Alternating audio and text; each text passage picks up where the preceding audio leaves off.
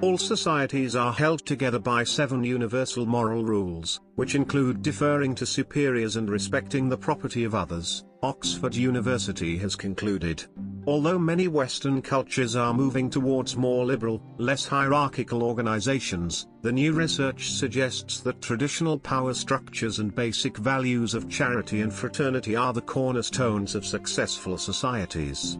The huge study of 60 different cultures around the world found that all communities operate under seven basic moral codes. Those universal rules are, help your family, help your group, return favors, be brave, defer to superiors, divide resources fairly and respect the property of.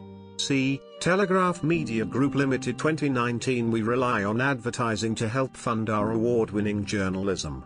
We urge you to turn off your ad blocker for the Telegraph website so that you can continue to access our quality content in the future. Thank you for your support. Visit our ad blocking instructions page.